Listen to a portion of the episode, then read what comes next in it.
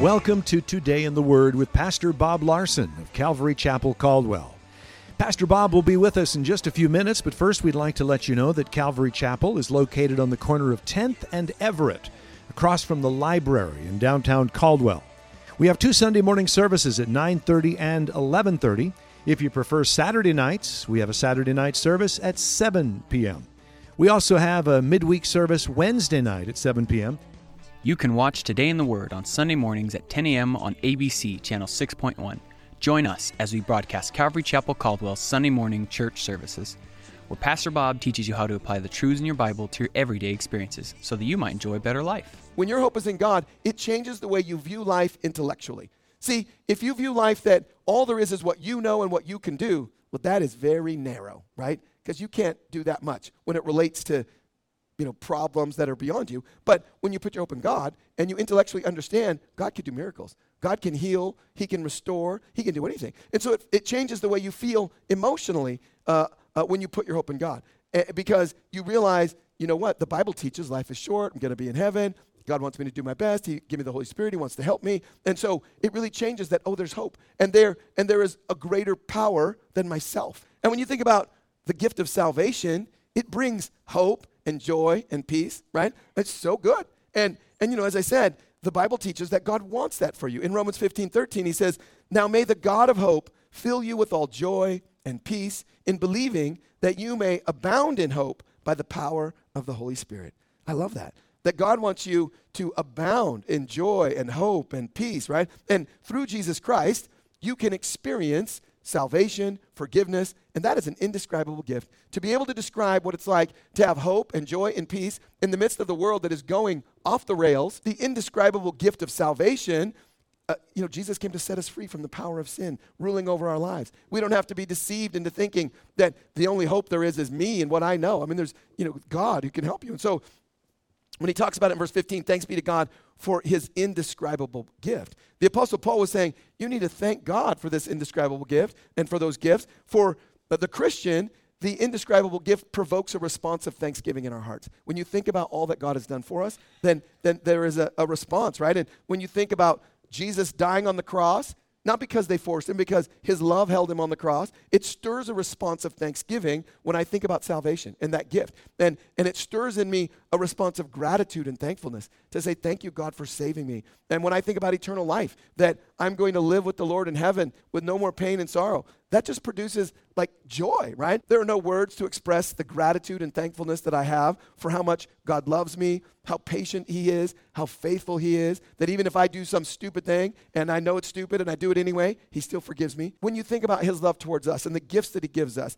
uh, you know, any response that we give uh, seems inadequate to convey what's really in our hearts. And, and, so here at the end of 2 Corinthians 8 and 9, the longest section about financial giving in the New Testament, Paul is telling them about giving, and we went over that on Wednesday. But, but what he's saying is he's encouraging them that, uh, that they are responding to what God has done, not to think they're initiating. He's saying, hey, look, if you give financially, you're not starting this thing with God. You're just responding to it. And, and the truth is, I don't give to God financially in hopes of persuading him to love me. He already loves me. He loved me while I was a sinner, and that blows my mind. We're just responding to what he did. In 1 John 4:19, we love him because he first loved us. So my love for God is a response of what God has already done. And I think that's important to understand that because I don't praise God to get something from him, right? I don't come to church. Now, I love coming to church. I love to worship. I love to study the Bible, but I don't come in thinking, Ooh, I'm going to lift my hands high today. I need a new car. All right, Lord Jesus, I love you. Woo, whatever, right?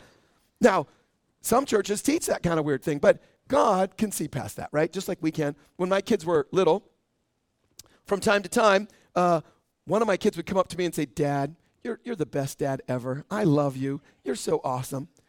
And then, you know, he would proceed to ask me for something, right? Now, after he did that a few times, when he would come up to me and say, Dad, I love you so much. You're the best dad, then I would just say right away, What do you want? Right? Because I knew he's trying to butter me up for something. Now, here's the thing if you come to church and, like, I'm going to tithe today because I need a new washer and dryer, you know, whatever. Or you watch some weird preacher on TV, you got to cut that off. I don't be offensive to the other preachers, right? But you watch some preachers like, you know, sow your seed, you know, put it in, whatever. But, uh, but if you come to church praising God, thinking you're going to get something because you're doing something for Him, do you think He can see through it? I'm not that smart and I can see through it with my kids, right?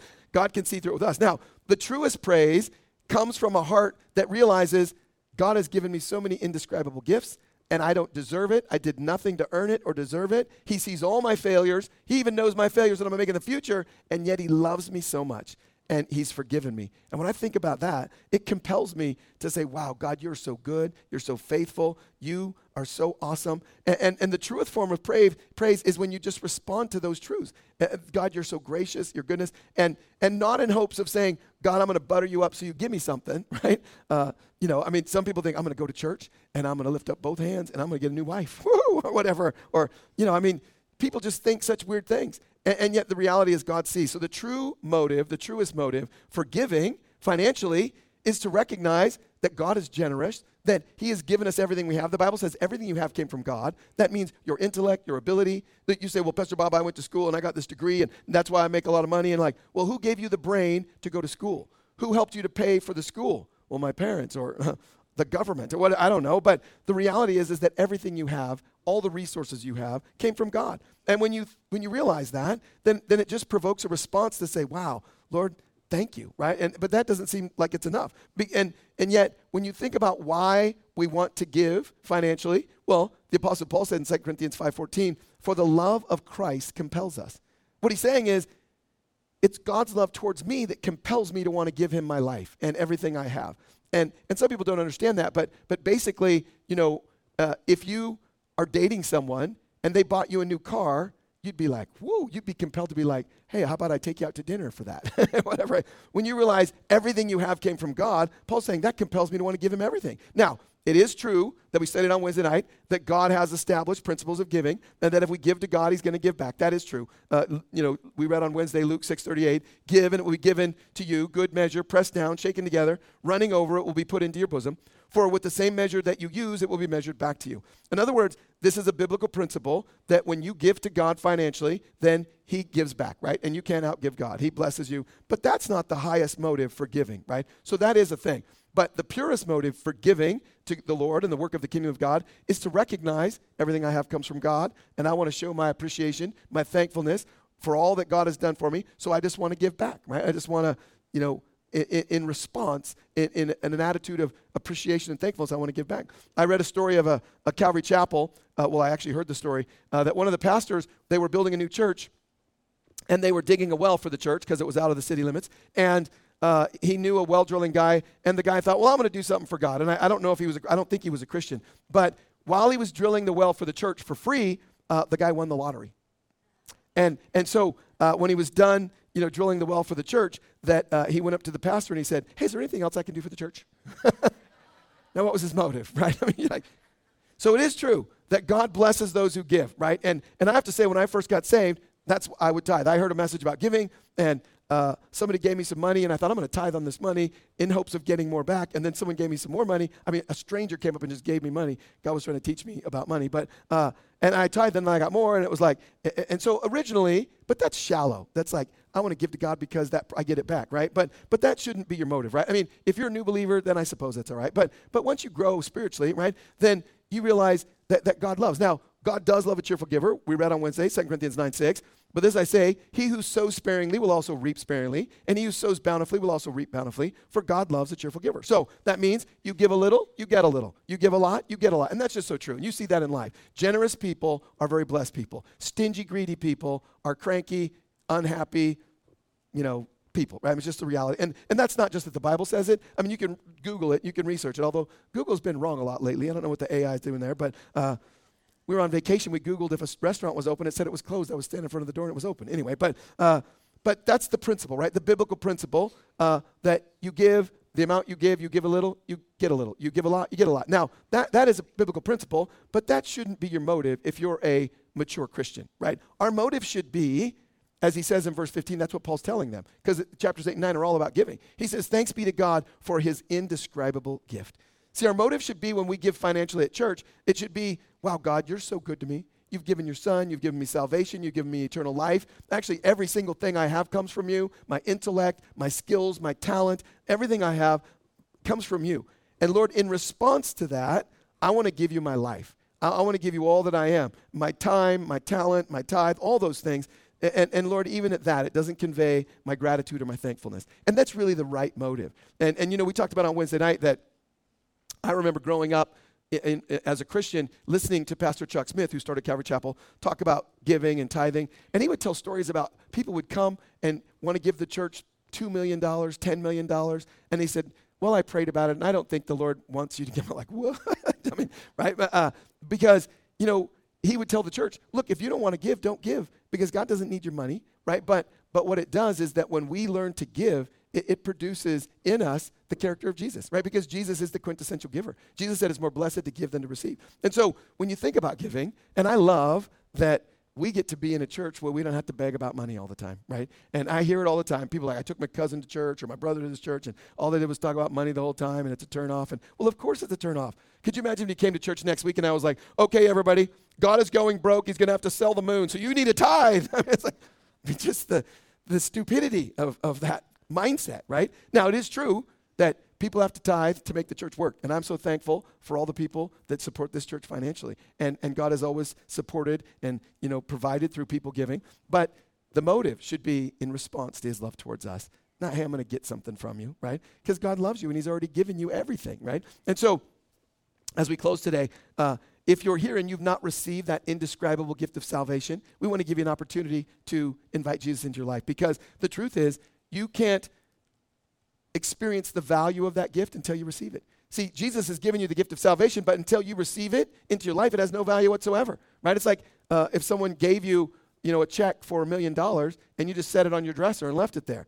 Well, it doesn't have any value until you take it to the bank and put it in your account so you can start paying with your Apple iPhone, whatever, however you pay for things, right? And so if you've never invited Jesus in your life, we want to give you an opportunity to do it today. So let's pray. Lord, we thank you for your word. We thank you, Jesus, that you love us so much, that you've given us so many indescribable gifts. And Lord, we just pray that you would help us, Lord, in response to what you've done for us. Lord, that we would just be joyful givers of everything that we have. Lord, we want to love you. We want to do what you tell us to do, to love people, to love you and love people. And so we pray, Lord, if there's anyone here who's not experiencing, Lord, all those blessings of peace and joy and hope uh, through the indescribable gifts, we pray that they would invite you into their lives today and that they would experience, Lord, all your goodness. We pray in Jesus' name. Amen. Thank you for joining us for Today in the Word. We'd like to share with you a couple of things that are going on here at Calvary Chapel. Calvary Chapel Caldwell would like to invite you to our Community Christmas Eve services on Sunday, December 24th at 5 p.m. and 7 p.m. This is a great way to celebrate the birth of Christ. Festivities will include the singing of Christmas carols with a contemporary feel and a message from Pastor Bob Larson. For more information, visit us at our website at calvarycaldwell.com, like us on Facebook, and may the Lord bless you. Calvary Chapel Caldwell would like to invite you to our Saturday night service at 7 p.m. This is an alternative for those who cannot make it to our Sunday morning services. Like us on Facebook at Calvary Chapel Caldwell or check out our website at calvarycaldwell.com. You can watch Today in the Word on Sunday mornings at 10:30 a.m. on the CW channel 2.2. Join us as we broadcast Calvary Chapel Caldwell's Sunday morning church services, where Pastor Bob teaches you how to apply the truths in your Bible to your everyday experiences so that you might enjoy a better life. If you would like a copy of Pastor Bob's message today in its entirety, you can call us at 208 453 9653 during the hours of 9 a.m. to 5 p.m. If you're not currently attending a church and are in the Caldwell area, we'd like to invite you to one of our services. We're located on the corner of 10th and Everett, right across from the library in downtown Caldwell. You can also visit us on the web at calvarycaldwell.com. If today in the Word is ministered to you and you would like to support this radio outreach ministry, we encourage you to pray for us. You can also partner with us financially. Simply visit calvarycaldwell.com to make a donation. Thank you for joining us for Today in the Word. May the Lord bless you, may you have a great day.